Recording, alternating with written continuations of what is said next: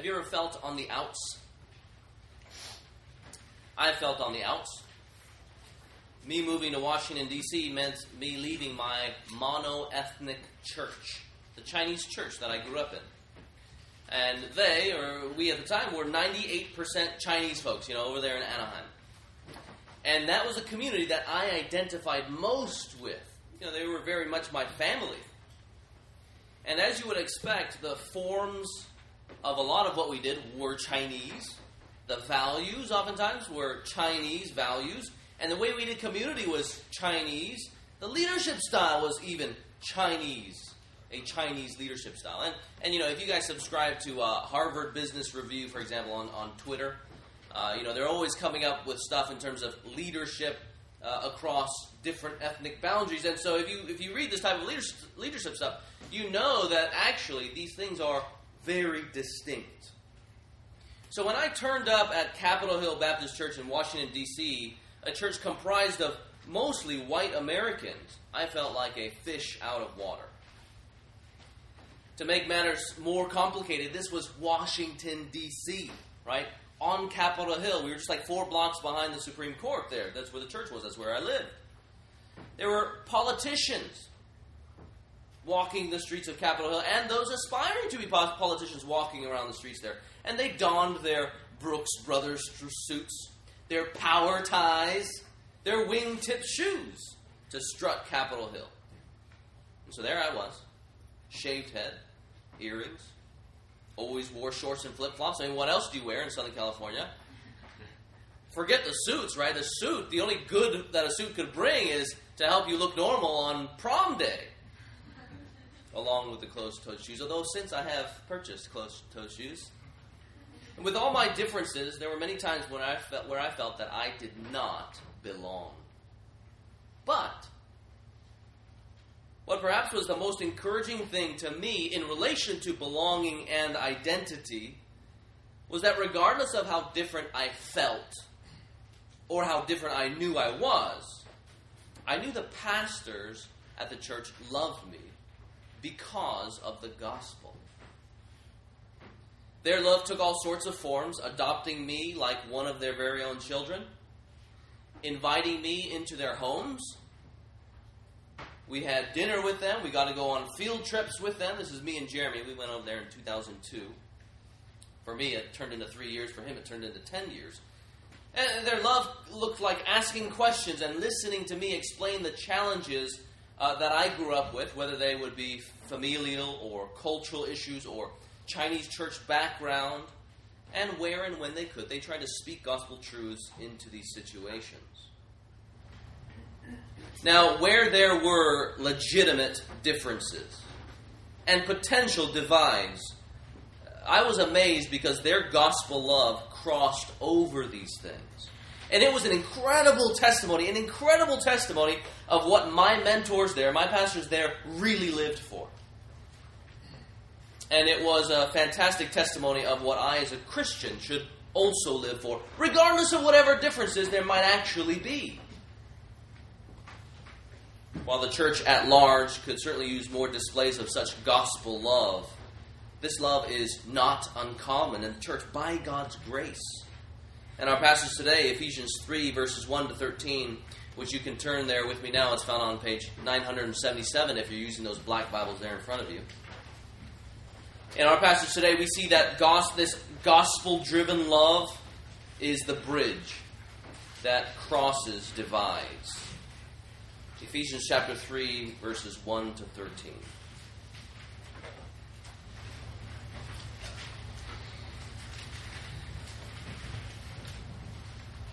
For this reason, I, Paul, a prisoner for Christ Jesus on behalf of you Gentiles, assuming that you have heard of the stewardship of God's grace that was given to me for you, how the mystery was made known to me by revelation, as I have written briefly. When you read this, you can perceive my insight into the mystery of Christ, which was not made known to the sons of men in other generations, as it has now been revealed to his holy apostles and prophets by the Spirit. This mystery is that the Gentiles are fellow heirs, members of the same body, and partakers of the promise in Christ Jesus through the gospel. of this gospel I was made a minister according to the gift of God's grace, which was given me by the working of his power. To me, though I am the very least of all the saints, this grace was given to preach to the Gentiles the unsearchable riches of Christ, and to bring to light for everyone what is the plan of the mystery hidden for ages in God, who created all things, so that through the church the manifold wisdom of God might now be made known to the rulers and authorities in the heavenly places. This was according to the eternal purpose that he has realized in Christ Jesus our Lord, in whom we have boldness and access with confidence through our faith in him. So I ask you not to lose heart over what I am suffering for you, which is your glory.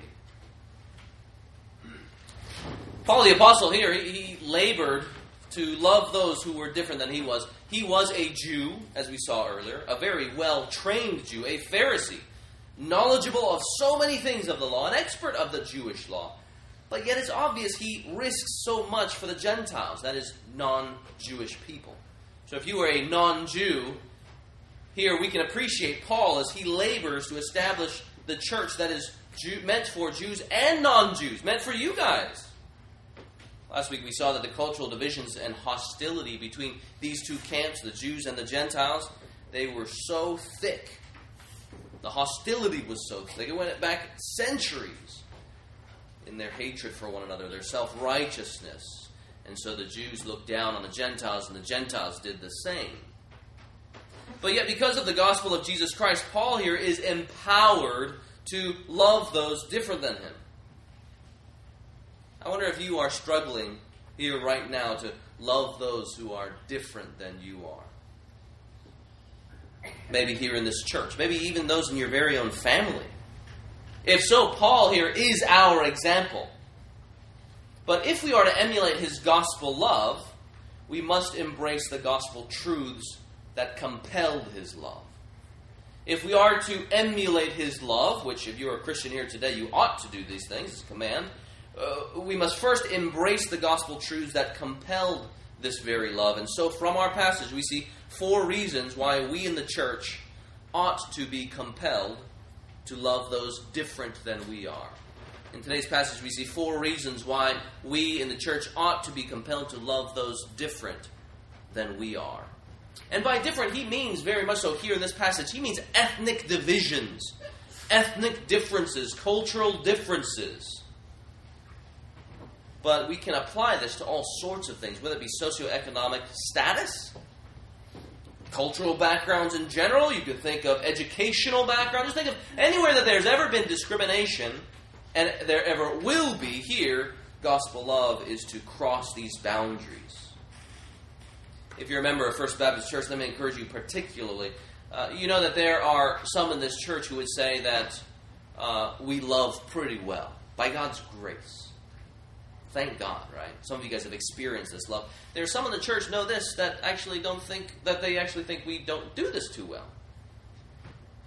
So here, as we approach this passage, whether you think you love well or not, this passage should compel us and move us forward to a greater love. That's where our church is bound by the gospel and where we are compelled to continue loving and even exhaust ourselves for one another, just as Jesus did for other sinners or for sinners that he might save them. Let's start with the very first reason. The gospel compels us to love those different than we are because, number one, building a device, a diverse church is God's own plan. The gospel compels us to love those different than we are because building a, device, a diverse church is God's plan. You know, conscientious Christians, mindful Christians, are often trying to determine whether what they are doing, whether what we are doing with our lives and, and the stuff we do in the church is right or wrong. Is it according to God's will or is it not according to God's will? Ephesians here gives us confidence in our efforts to love those different than we are because building a diverse church is God's plan. Uh, some church growth folks, uh, you know, these so-called experts, or people might assign them these titles of experts in church growth, they seem, though, to be on a different plan. Over the last fifty years or so, some church growth people have advocated doing church with those who are most similar to you. This is called the homogeneous unit principle. So homogeneous, you just think same kind or same race. Literally, that's what it means. And they say, hey, if you guys want to build a church, if you want to grow a church numerically, what you ought to do is reach out to those most like yourself. What you ought to do is target certain a certain group of people defined by, perhaps, hobbies, right? You guys, if you reach out to people who share your same hobbies, Uh, let's say you love cats, then you can have a church for cat lovers. Uh, it could be based on culture. It could be based on ethnicity, right? We're going to make a church for Asian Americans or, or something like that. And so this homogeneous unit principle type of church growth has led to all sorts of things, whether they be, you know, uh, church for hipsters, church for millennials. I know a guy and saw him yesterday who is dedicated to planting a cowboy church, whatever that looks like. But there are several problems with this model, and I'm not, I don't seek to tear down um, or to go on the offensive, to insult them. That's not my intention here. The Lord can use even those types of things for His grace and for His glory. I mean, many of us probably have served in churches like that. We've been parts of, part of a church like that, have benefited from ministries like that. But I want to back up a little bit and see actually Uh, what the Bible has to say about doing a church like that, right? Is that according to His plan? You know, one major issue I find with these so-called church practicer- practitioners is that they assume that the Bible doesn't have much to say about seeking how to grow a church like that. Right? They just assume, eh, the Bible doesn't really say much about that, but the Bible does have something to say about that. And because we are an evangelical church, we want to take the Word of God and let that lead Uh, us and direct us in terms of how we are to do church, how we are even to evangelize and establish a church community here. Uh, now, I can't say that the Bible has tons to say on the subject, but it does say something. And that something ought to be really important if the Creator has actually spoken, if the divine has actually given us His Word, which is useful for all things, for life and doctrine. So what does the Bible say about diversity in the church here? Really, if you look around uh, this very church, you see great diversity. What does it say about this? Well, what is clear is that we know from eternity past, think eternity past here, God's plan was to redeem a people from every nation. Ephesians speaks much about sort of the, the grace of God into eternity past. And there even, he was thinking that he was going to redeem a people from every nation. That was his plan from the very beginning. I mean, this letter that Paul had written to the Ephesian Christians uh, around sixty A D was written to a diverse group of people, Jew and Gentile. And God had, according to chapter one, predestined individuals, both Jew and Gentile. So there we know from eternity past that was his plan. We, we we not only can look at His plan from eternity past, we can look into eternity future, right? And we know that a multi-ethnic group will gather around Christ's throne in the end, into the future, where they would give Christ all the glory, praise, and honor. So, and this is this is in Revelation five, it's in Revelation seven, it says God redeems people from every tribe, every tongue, and every nation. That's just a, a beautiful picture, isn't it?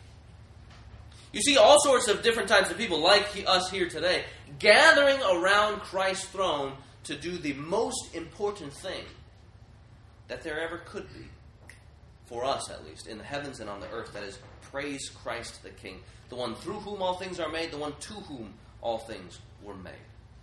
So you got eternity past, you got eternity future, but you also have everything in between. This multi-ethnic people of God was not only God's on God's mind from eternity past into eternity future. God's intention is that His people in this world, in this present age, would be a multi-ethnic, multicultural people in the church age. So if you look again at the passage we looked at last week, uh, God addresses the present. He addresses the now there in two thirteen. If you look there, um, it says, but now... But now, since Christ has come, He has drawn people to Himself. The borders of hostility, the boundaries, the dividing walls of hostility have been broken down, and He draws people into Himself and to God. But now, in Christ Jesus, you who were once far off, that is, you, those Gentiles, who were strangers and aliens to the things of God, they have been brought near by the blood of Christ. So that's now, that's present. And then if you look over in chapter three, verse eleven, in our section today, it says, this was according to the eternal purpose, right? Back into eternity past, this was according to the eternal purpose that he has realized or has carried out presently in Christ our Lord. That's past tense. That's what happened when Christ died on the cross to break down the barrier walls that unites people to himself. No matter what ethnicity you are, no matter what culture you come from, no matter what social status you have, no matter what educational background you have, no matter what passport you have, he unites them all in him. This was a huge deal to Paul. Reason being, Paul, or, or reason being, God had let Paul into this plan. This was the mystery that God had revealed to him, and our passage there speaks of that. It's important to know that the mystery, according to Paul, means something previously concealed, but now revealed. Previously concealed, but now in Jesus Christ it has been revealed. I'll actually read that first section there of chapter three again. You see this language of mystery come up again and again. For this reason, I, Paul, a prisoner for Christ Jesus, on behalf of you Gentiles, assuming that you have heard of the stewardship of God's grace that was given to me for you, how the mystery was made known to me by revelation, as I have written briefly. When you read this, you can perceive my insight into the mystery of Christ, which was not made known to the sons of men in other generations, as it has now been revealed to his holy apostles and prophets by the Spirit.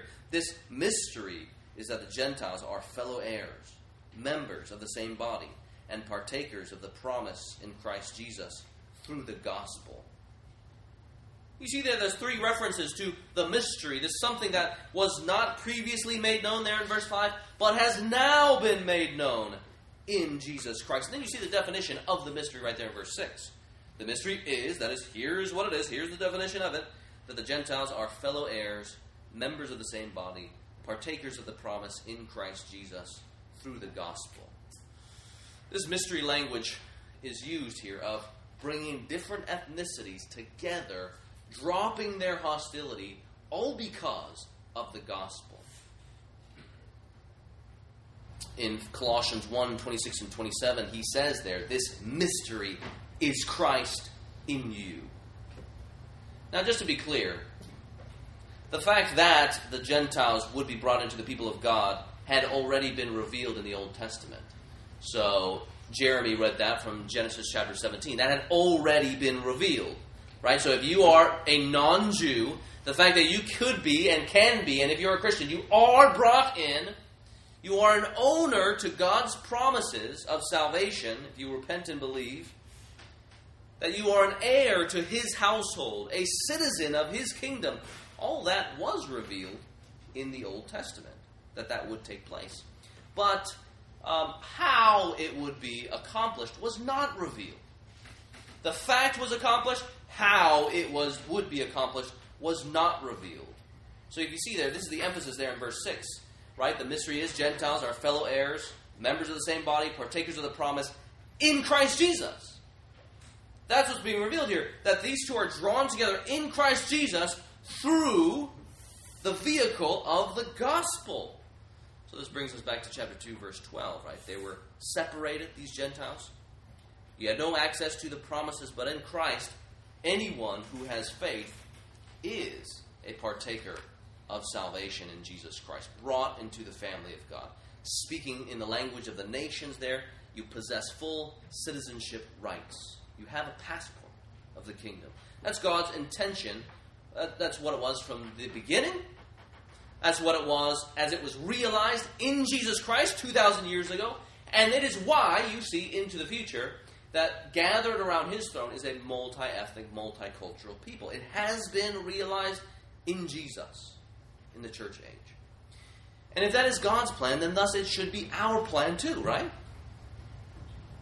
You know what this means for us as a church, for the leadership of the church?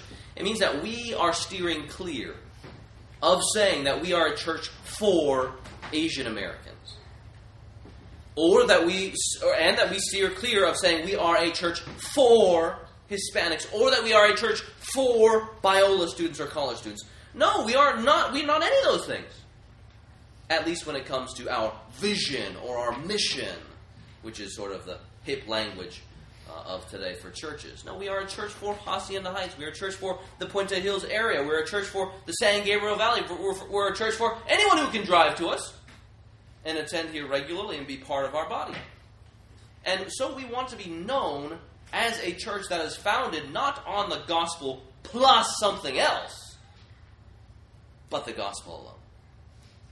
Now, I would love for the church here to represent the demographics of Hacienda Heights or the surrounding area. But if it doesn't, and this church ends up being ninety percent Hispanic, by no intentionality of our own, I think great. I think praise God. You know, they need to be ministered to. Or ministered to too. Or, if this church ends up being ninety percent Asian by no intentionality of our own, I think great. That's no problem. That's God's sovereign will for that particular time, no matter how long God would have it be that way. So I have no problem with that. And neither of us should, because we are a church that seeks to represent the community that it's in. Now, you know, you know uh, some people have the question, okay, well, what about the church in the hills of Tennessee? Um, and I have met dear brothers, Christian pastors in the hills of Tennessee, and I and trust me, they are very different than I am. Um I couldn't even understand what they were saying because of their heavy accents. You know, should that church, and in their community, they might not necessarily have any minorities represented. Should they be a multi-ethnic, multicultural people? Well, not necessarily. I mean, it doesn't make sense logically if there are no minorities, et cetera, in the area. Uh, should they represent, uh, or should they go in and bring on a Chinese person to minister amongst them, or a Hispanic person? They certainly can be, but I don't think a church like that ought to feel any guilt because they aren't reflecting the divine heavenly community. So that's that's not what I'm arguing for. I'm saying that the Bible has a whole lot to say in terms of the plan for God to build a multi-ethnic people. And so where it is possible, where God provides opportunity, so churches ought to be striving for that as well. And even the church in the, the, the hills of Tennessee, the mountains of Tennessee, you know, there they would actually probably experience different cultures as well. Because you have the older generation and the new generation. Even those aspects there, they are multicultural. So in relation to this church, we are to focus on being faithful to the Word of God, evangelizing everyone around us, and discipling those who come in here, regardless of what background they come from. And we are to focus on loving one another, whom God has placed us around, discriminating against none. And we are to leave conversions and fruitfulness, all of that, to God. Results are left to God. God's plan here is for unity amongst different people. And we are to labor for that as well. You know, a caveat, though, as we think about unity in diversity, a caveat as we labor for to be a church driven by the gospel, to be inclusive, it is important to remember that unity is not what is ultimate. It sounds like a strange, it sounds like a strange caveat to have when I'm saying we ought to be a church that's inclusive, but being inclusive in and of itself is not ultimate. What I mean by that is that God does not go for unity at the expense of His truth. God doesn't go for unity at the expense of His truth, but only in His truth. And so we can experience unity through the gospel, verse six says. In Christ Jesus, through the gospel. So we got to keep this in mind. And we have Jesus here, right? So Jesus Himself, apparently, He was fine to say that He had come to bring division. Right there, we know that unity is not what is ultimate, but unity in Christ. He also says, look, if you if you have if your ultimate allegiances are to your family and not to the Creator, the greatest King there ever could be, and His kingdom, He says actually that those people don't have a place in His kingdom. You think about the end times judgment, right? He actually talks about this separation, that by divine intention He is going to separate those who believe and those who don't. So clearly, unity for unity's sake is not what Christ has in mind. But unity in Christ is what He has in mind. Unity in His truth. So if you're visiting us and you know yourself not to be a follower of Jesus, it might sound weird that uh, Jesus' purpose is to divide. I mean, that, that is that is true, but that's not the whole truth. Uh, you know, Ephesians two says, actually, that God goes to great lengths to bring unity between sinners and himself. And so through his blood, by dying on the cross, he actually bears your sins, if you are a believer. He bore your sins and the wrath that you deserved in order to effect unity and to bring him to his people. And then also to bring unity amongst his people. So there he unites other uh, different people, different races in Christ, in himself, and then he unites them to God. Uh, so there, I mean, Christ goes for unity. But again, it's in himself. So the story goes of the gospel is that we were the ones who had separated ourselves from God because of our sin. We had rebelled against him. We had rejected him. And so man created the problem. The wonderful gospel, the good news, which is what gospel means, is that God then provides the solution. And so he gives us, uh, God gives us Christ. And Christ the Son takes on flesh. He lives a perfect life that we could not, and he dies the death that we should have because of our rebellion. And why does he do that? He does that to effect unity between sinners who repent and believe and recognize his kingship, his lordship, his mastery over all. And then for those who don't, for those who remain rebellious against him, well, the Bible is very clear. He comes to judge. And ultimately, that's judgment in hell. So that's the story behind this division that will take place, this separation. Clearly, there is separation. And also, clearly, he affects unity. But it's unity in the gospel, through the gospel. Well, that's the first reason why you, Christian, are compelled to love those different than you are. It is God's plan that you would. It is God's plan that you would. And so logically following on that, we see God's apostles labor to do the same. So this is the second reason. The apostles labored for a diverse local church, or diverse local churches. And here we're going to focus on uh, Paul the apostle. God had not only revealed this mystery to Paul, God gave Paul a ministry that corresponded to the mystery.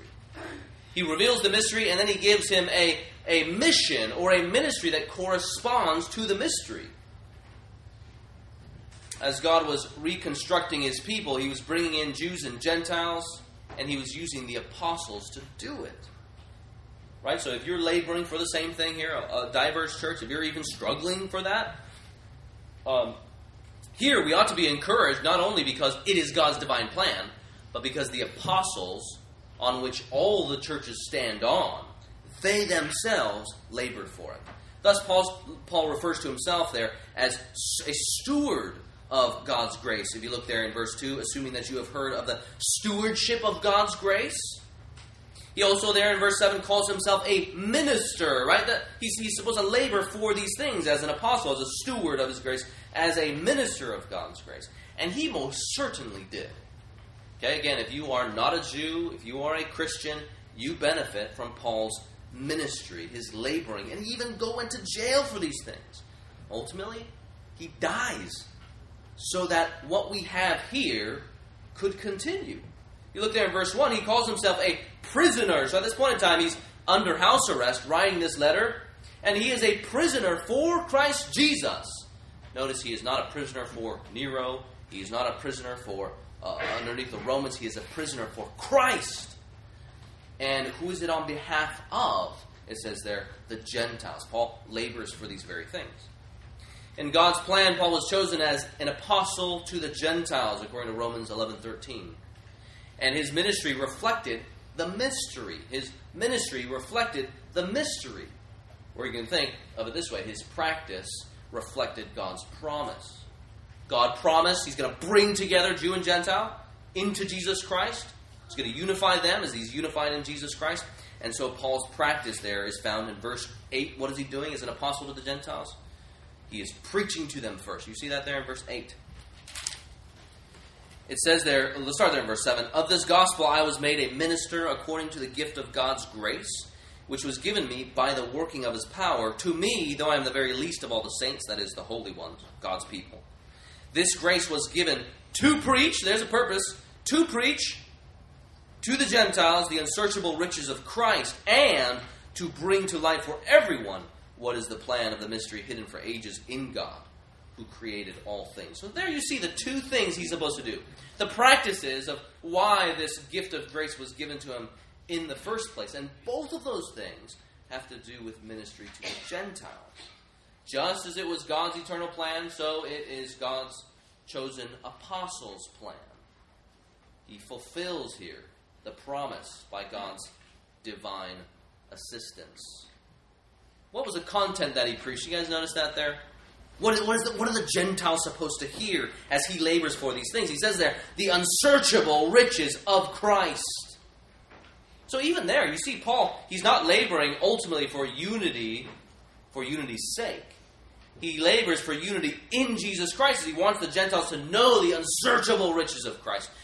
You know, this uh, reference here to the unsearchability of God's grace and God's wisdom. It's been mentioned in chapter two. It's been basically referred to again, in, or sorry, it's been referred to clearly in chapter one, and then referred to again in chapter two here.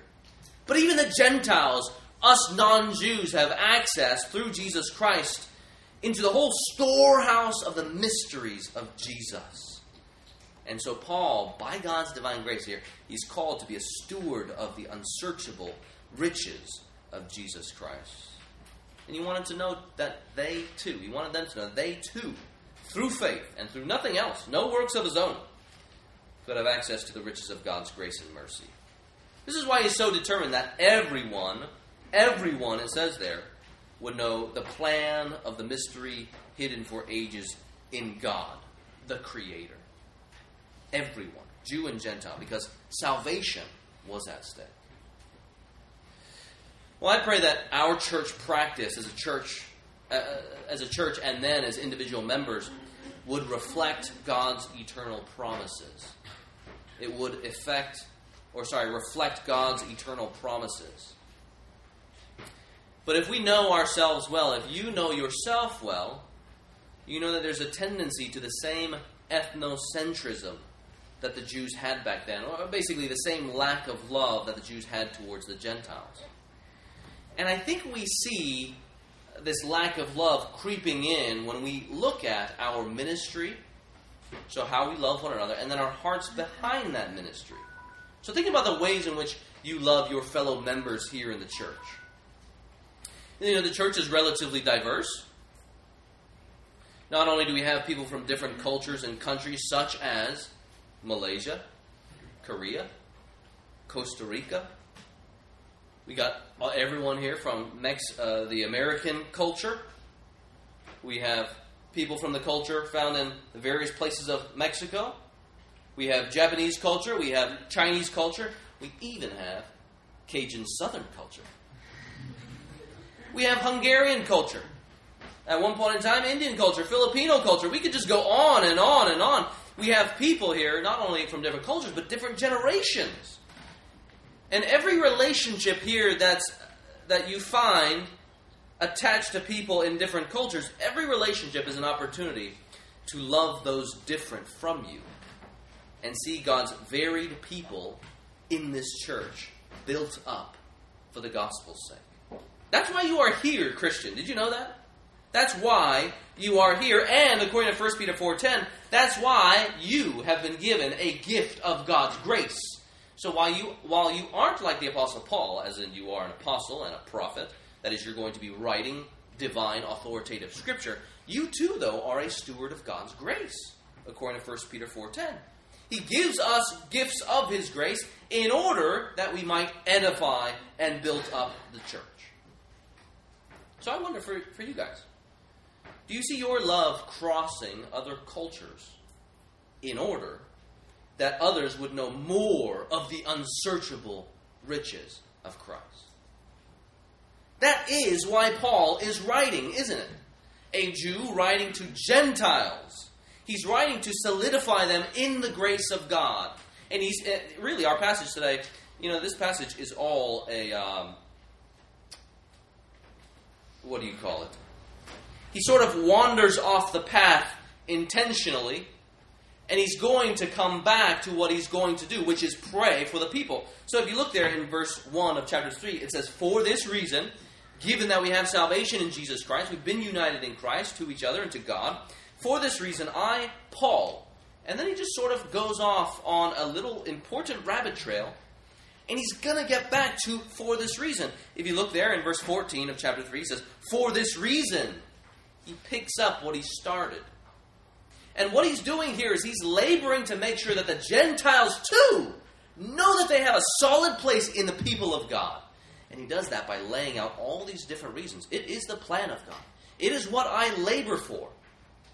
And so he's just simply walking through all these things to make sure that the Gentiles know that they have a place in God's people, solidified by God's grace. So as he loves, we have to ask the question of whether or not we too are bringing our love of the gospel, or gospel love, and crossing boundaries, cultures, in order that we all would know the unsearchable riches of Christ. But if you look at your love, and you seem to want to steward God's grace towards those most like you, whether like you in culture, or like you in hobby, or like you in appearance, or like you in social status, maybe even like you in emotional maturity, there is room for your love to grow more like Jesus Christ's, whose love crosses divides. And this is actually a very natural thing. You know, if you find yourself not doing that, you don't necessarily have to think of yourself as in sin. I think this is too just part of the process of growing in maturity. Is he's conforming us, our love, so that they would look more like his love. And it's amazing here that we have so many opportunities to actually grow in maturity, for so that our love can mature to be like Jesus Christ. Just think about Christ's love. God, who is so other, so holy, sends his Son to become the God-man, to take on flesh, in order to save sinful men. If you think about that boundary, there is no other boundary greater than God and man, but yet Jesus crosses it. Not only does he cross it to dwell in this oh so wonderful place, but he crosses it to bear the hostility of men, to die for those men and women who would repent and believe. Because of his love for the Father, right? Because of his great love, and because of his love for sinners, he says, "Yes, I will go, and I will go all the way till the death." What an example of love. And we too, if we possess a genuine love for God and a genuine love for his other people, the people across the pew here, we will want to see his will done. We'll want to exalt him and his purposes to unite all things in heaven and on earth in Christ. And if we possess a genuine love for men, we will want to see people come to worship this Christ, to know the unsearchable riches of this Christ, no matter their cultural background, no matter where they come from, whether one might have a mental disability or not. We want to see them come to know the unsearchable riches of Jesus. And this is going to take some suffering. Did you notice that Paul is suffering so that these people would know they have a place in Jesus Christ? How are you guys suffering, I wonder? To make sure that your neighbor, who might be different than you, is secure in their place amongst the people of God. Now, if you look at your ministry and you know, okay, I'm not really suffering. It's not really costing me anything. Inconvenience or money from my pocketbook, money from my account, emotional investment, time given to other people. You know, then I think we have pla- certainly have a place to grow in terms of our love, to become more Christ-like. Is it costly to you? Friends, if it is costly, if you're experiencing this right now and you know it is costly, and maybe even you want to give up because it is so costly, friends, look to Jesus Christ's love, who crossed the greatest divide so that you, friend, would have a solid position in the people of God, all by his grace. Think too, God forbid that we as God's people would cling to our own cultures in such a way so as to neglect or even inhibit the bringing of God's grace to others. May that never be Well, those, we see clearly that the practices of Paul reflect the promises of God. His ministry to other people reflect the mystery of God. We come now to the third reason for why the gospel compels us to love other people. It's because a diverse church displays the wisdom of God. So you see here how he's bringing everything together? He says this plan has from eternity past was God's plan. Jew and Gentile come together in Jesus Christ through the power of the gospel. That is the plan that's going to shoot into the future, and that's the plan that Paul the apostle labored for in the present, in the church age. And he says this plan displays the glory and the wisdom of God. You, you see this, this sort of rousing uh, explanation here in really the first chapter of Ephesians there, right? He's talking about this plan from eternity past. If you look there in verse nine, making known to us the mystery of his will, according to his purpose, which he set forth in Christ as a plan for the fullness of time to unite all things to him, things in heaven and things on earth. This is God summing up the universe in Jesus Christ. So you see this, this uh, escalation here, this climactic point of God summing up the universe in Christ. And here he refers to that same thing once again. You look there in verse nine, to bring to life for everyone, for everyone, what is the plan of the mystery hidden for ages in God, who created all things, so that through the church, the manifold wisdom of God might now be made known to the rulers and authorities in the heavenly places. This was according to the eternal purpose that he has realized in Christ Jesus our Lord. So you see this climactic thing, this movement. So you think about the snowball, right? Push down the hill, it starts off small, and then it's just massive and massive.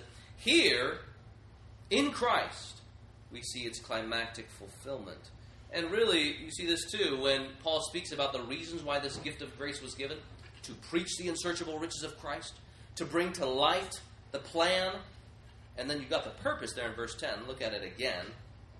So that through the church, the manifold wisdom of God might now be made known to the rulers and authorities in the heavenly places. Have you ever thought that a multi-ethnic people, that is what's going on here, if you're a member of this church, united to one another and to Jesus Christ as Lord, displays God's eternal wisdom to the universe? So when you guys are actually loving one another, your practices reflect God's promise. It's doing something more than, yeah, we go to this multi-ethnic church. That's really fun. No, he says that what we do, this love, it testifies to something greater, something so much greater than even what's going on right here. But yet that's what it does. When your love embodies that of Jesus Christ's and the church is strengthened and built up, God's wisdom is displayed, it says here, to the spiritual beings. That's what it means by rulers and authorities in the heavenly places. These, as we mentioned in the past, are orders of angels, most likely referring to those who had rebelled with Satan and re- referring to those who uh, who actively obey Jesus Christ and worship Christ. Now, let me try and help us appreciate what's going on here. Some Christians, right, some of you guys, when you read passages like Ephesians two verse three, go ahead and turn over there. He's talking about men in their sinful state.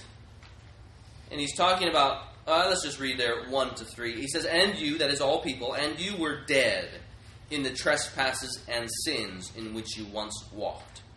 Now get this, right? There's a spiritual aspect here that most of us sort of disregard. Following the course of this world. Following the prince of the power of the air. The spirit that is now at work in the sons of disobedience, among whom we all once lived in the passions of our flesh, carrying out the desires of the body and the mind, and were by nature children of wrath like the rest of mankind. He is, he is very much saying, look, we actually partake in the wicked deeds that we do. We choose to do those things. He's also saying that what's behind those things is the prince of the power of the air, the supernatural, the spiritual realm. So some read this, and they find it so hard to acknowledge the spiritual realm. Like you read that, and you're like, dude, are you serious? The prince of the power of the air is really behind my disobedience, and I choose to do that? Like, is that for real? And so you might come over here to read Ephesians chapter three ten and say that what God is doing here is displaying God's wisdom to the heavenly realms. You think, uh, okay, you're saying that that's angels, but uh, uh, what, what's the big deal here? But friends, if you come from a spiritual background, let's say if you've dealt in the occult, you've worshipped other gods, other spirits, which some have who have attended our church, you know this very much so. So one time I remember going through Christianity Explained, and this gal was saying that she did not, absolutely did not want to read the Bible. Why is that? Because she thought that once she opened it up, that the evil spirits would come to her. Now, she came from a background who, who, who, where she worshipped other spirits. So this is very real for some people. It's not so evident in our own minds, I think, because we don't have a right pulse on what's going on in this universe. Uh, but yet, even though we don't know too much about these orders of angels, yet God, as he brings us as a multi-ethnic people together, is displaying his wisdom to those people, or sorry, to the to these orders of angels. So the people from this spiritual background, they read this, right? That through the church, the manifold wisdom of God is being displayed to the spiritual area. They read that the, that uh, the prince of the power of the air is behind our disobedience. They read about how Satan works in the world, as Second Corinthians four four says, blinding the minds of the unbelieving. And so when they read of Ephesians three ten, where God confounds, confounds, embarrasses, brings to nothing the spiritual powers by making known to them his manifold wisdom, you know what they read. They read God's power. They read God's might. They read God's glory. They read God's honor. And you know what? When Paul first went to Ephesus, which is recorded in Acts chapter nineteen, he encountered stuff that, frankly, most of us don't encounter. People practicing magic. You guys know anybody that practices magic? He saw demon possessions. He saw exorcisms. And so to the Ephesian Christians here, who frankly had a better pulse on the spiritual reality than some of us today do, I think this display of God's wisdom through the church meant, it meant displaying God's lordship over everything as he frees people from their sin and the effects of Satan, as he forgives them for their satanic rebellion against them, as he breaks down even their own hostilities against one another. And of course, all behind all of those sins stands the prince of the power of the air, that is Satan himself, whom we all choose and have chosen to follow if we aren't a Christian. Now, when God does that, right, when he confounds the spiritual powers, where is their power? When he rescues one who has been given themselves to spiritual rebellion, where is their power? It is vanquished. And so they stand confounded, reeling back as Christ, according to chapter one, verse ten, unites all things in him. Things in heaven, things on earth. He sums up or brings to summation everything in the world. As Colossians says, he is, be, he is made known to be supreme over everything in the created universe. And actually, that's why I think he, he Paul mentions this, this uh, he mentions there in verse nine, the God who created all things. He displays his wisdom to everything that is created, even the things fallen, through this recreated church, in the power of the gospel.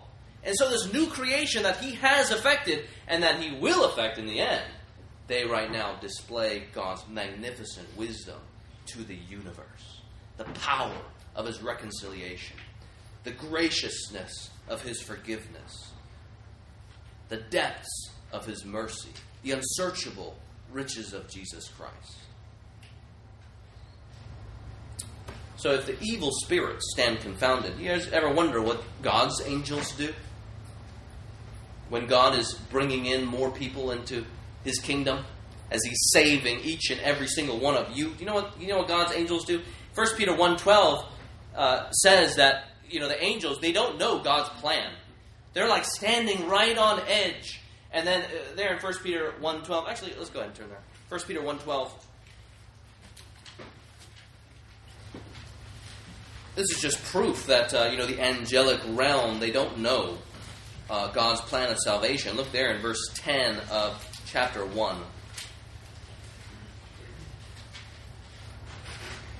He says, concerning this salvation in Jesus Christ, the prophets, that is, those in the Old Testament, who prophesied about the grace that was to be yours hundreds of years after, they searched and inquired carefully, inquiring what person or time the Spirit of Christ in them was indicating when he predicted the sufferings of Christ and the subsequent glories. Now get this. It was revealed to them that they were serving not themselves, so the prophets didn't even serve uh, ultimately themselves, but you, in the things that have now been announced to you through those who preach the good news to you by the Holy Spirit sent from heaven. Now get this, things into which angels long to look. So what is it that these angels do? They're longing to look into the plan of salvation as God unravels everything, as the snowball continues to gather momentum and size. Well, I think that they rejoice in praise. That's what they do at the birth of Jesus Christ, right? The announcement, at least. There in, in Luke chapter one, verse three, thirteen, you don't have to turn there. It says there that the Lord appeared to Joseph and Mary and announces to you, a child is born this day, a Savior who is Christ the Lord. And one thirteen says, and suddenly, right? They're hanging on every single word of the Lord of God, waiting to see him un- unfold his plan of salvation. And suddenly, there was with the angel a multitude of heavenly hosts praising God and saying, glory to God in the highest, and on earth peace among those whom he is pleased. So Christian, when you read Ephesians three verse ten, you see that in saving you and in uniting you to himself and in reconciling you who freely chose to walk in sin and in Satan's influence, his glory is displayed to the universe. And then in uniting you, sinners, to each other, where once you were hostile against each other, once you couldn't forgive one another, but now you do because of the gospel, because of the church where, your, where God's Spirit lives even now, where Christ rules, God displays his glory, specifically his manifold or many-sided wisdom. Just kind of like the colors that we see here amongst the different ethnic groups, the many-colored wisdom to the universe. Now, for you, Christian, you may not think about it too much, but as you have been drawn to one another through the gospel, and as you have been drawn to Christ the head, you realize that you display the glory of God to the world, to the spiritual realm. But not only that, to your next-door neighbors as well. And even then to one another. I'm sure you guys know that laboring for this unity in the gospel is not easy. I mean, there's so many things that we could disagree on, as I mentioned last week. You have personality, you got preferences, you got convictions, and then you got our sins against one another. But you know what will make our labor less like drudgery and more like love? Christ-like love. It's by keeping the display of God's glory to the world your goal. It's by keeping the display of God's glory and his wisdom to the world and your neighbors your goal. So, in other words, God's goal should become your goal, right? You got the mystery, you got the ministry, and that glorifies God. If God's plan is that we together would be bound by the gospel and we are ministering to one another, naturally, it glorifies God. So that ultimate goal should be our goal. But too often, as you guys know, too often our goal is to do what is easiest for us. It's to fight for our rights, isn't it? It's to prove that we are right and to show other people wrong. And just think, when was the last time that you were wronged by someone? Was your goal in approaching that disagreement, that conversation, that person, what's your goal? How is it, God, that by God's grace and in your power, I can ensure that God's wisdom and reconciliation that he had planned from the beginning and into the future, how can I work to ensure by his grace and for his glory that Christ is magnified when that person sinned against me? when that person isn't doing the dishes, when they promise to do the dishes, when my husband again isn't pursuing me like Jesus Christ. Do you do that? Or think about this. Maybe you think that you feel on the outs. Maybe you feel like that right now. Maybe perhaps there is even some division in this church. I mean, ask yourself, what will bring God and His powerful, reconciling gospel the most glory? The most glory in my relationship, in this disagreement. I mean, for some, that might mean overlooking some sin you already know some person is working on, right? Maybe that person is already receiving some sort of accountability. So maybe that means for you overlooking that particular sin and bearing with the brother or sister. For some, that might mean calling someone out because of their sin. Maybe you know that you know that no one is helping them for the gospel's sake. Work on those things. For others, that might actually mean talking about what you are really feeling in order that we, the body, would have more opportunities to lay down our lives and preferences for the good of you. For others, that might mean simply thinking about how to really serve others and not yourself. Whatever the reason, whatever it is for you, we need to make God's glory of displaying His wisdom and His glory and His character to the universe, our goal. What is your goal as you labor in the midst of all these potential divisions? Christ and the gospel should be our goal. Well, it's encouraging when the church learns to let these things undergird our love for others, that God will indeed use those things, use these things. If we do these things and think these ways, there is hope, isn't there? Of course, there's not perfection, but there's hope. Hope that no matter what we might feel, whether because of our own issues or the issues of others, Christians may, or Christians from any background and with whatever baggage they have, will always have a place amongst the people of God if they have been bought by Christ's blood. This is why Paul writes this section again. He's leading up to this prayer, and he says, look, before I pray for you, he says, I want you to know that by divine commission, according to God's eternal plan from eternity past into eternity future, I want you to know that there is a place for those who are on the outside amongst God's people. This is why I labor. And so this brings us to our final reason why the gospel should compel us to loving others different than ourselves. It is because a diverse church provides greater confidence for other Christians. You see there, look there in verses eleven to thirteen of our chapter, chapter three of Ephesians. He's talking about the display of God's glory and wisdom in the spiritual realm, the whole entire world, through the gospel. He says, this was according to the eternal purpose that He has realized in Christ Jesus our Lord, in whom In whom we have boldness and access with confidence through our faith in Him. You see why he's holding that out? It's obvious. He's holding that out because he wants them to know that we together, Jew and Gentile, have this boldness and access with confidence through faith. You know, when we love those different than us, we create a culture where every individual Christian knows that they too, regardless of their ethnicity, their background, social status, whatever, that they too, because of faith, and faith alone, by grace, they too possess full access to God Himself. They possess a place in God's family.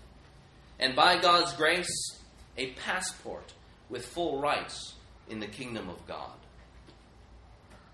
So you see there, when we labor amongst one another, that we would see, uh, that we seek to help other people know the unsearchable riches of Jesus Christ, you are indeed providing confidence to that other Christian, that they too, regardless of their background, can have this same confidence, that they too really have the same spirit, that regardless of whatever it is that they feel why they are on the outs, they say it doesn't matter because Christ has come to redeem all those who repent and believe.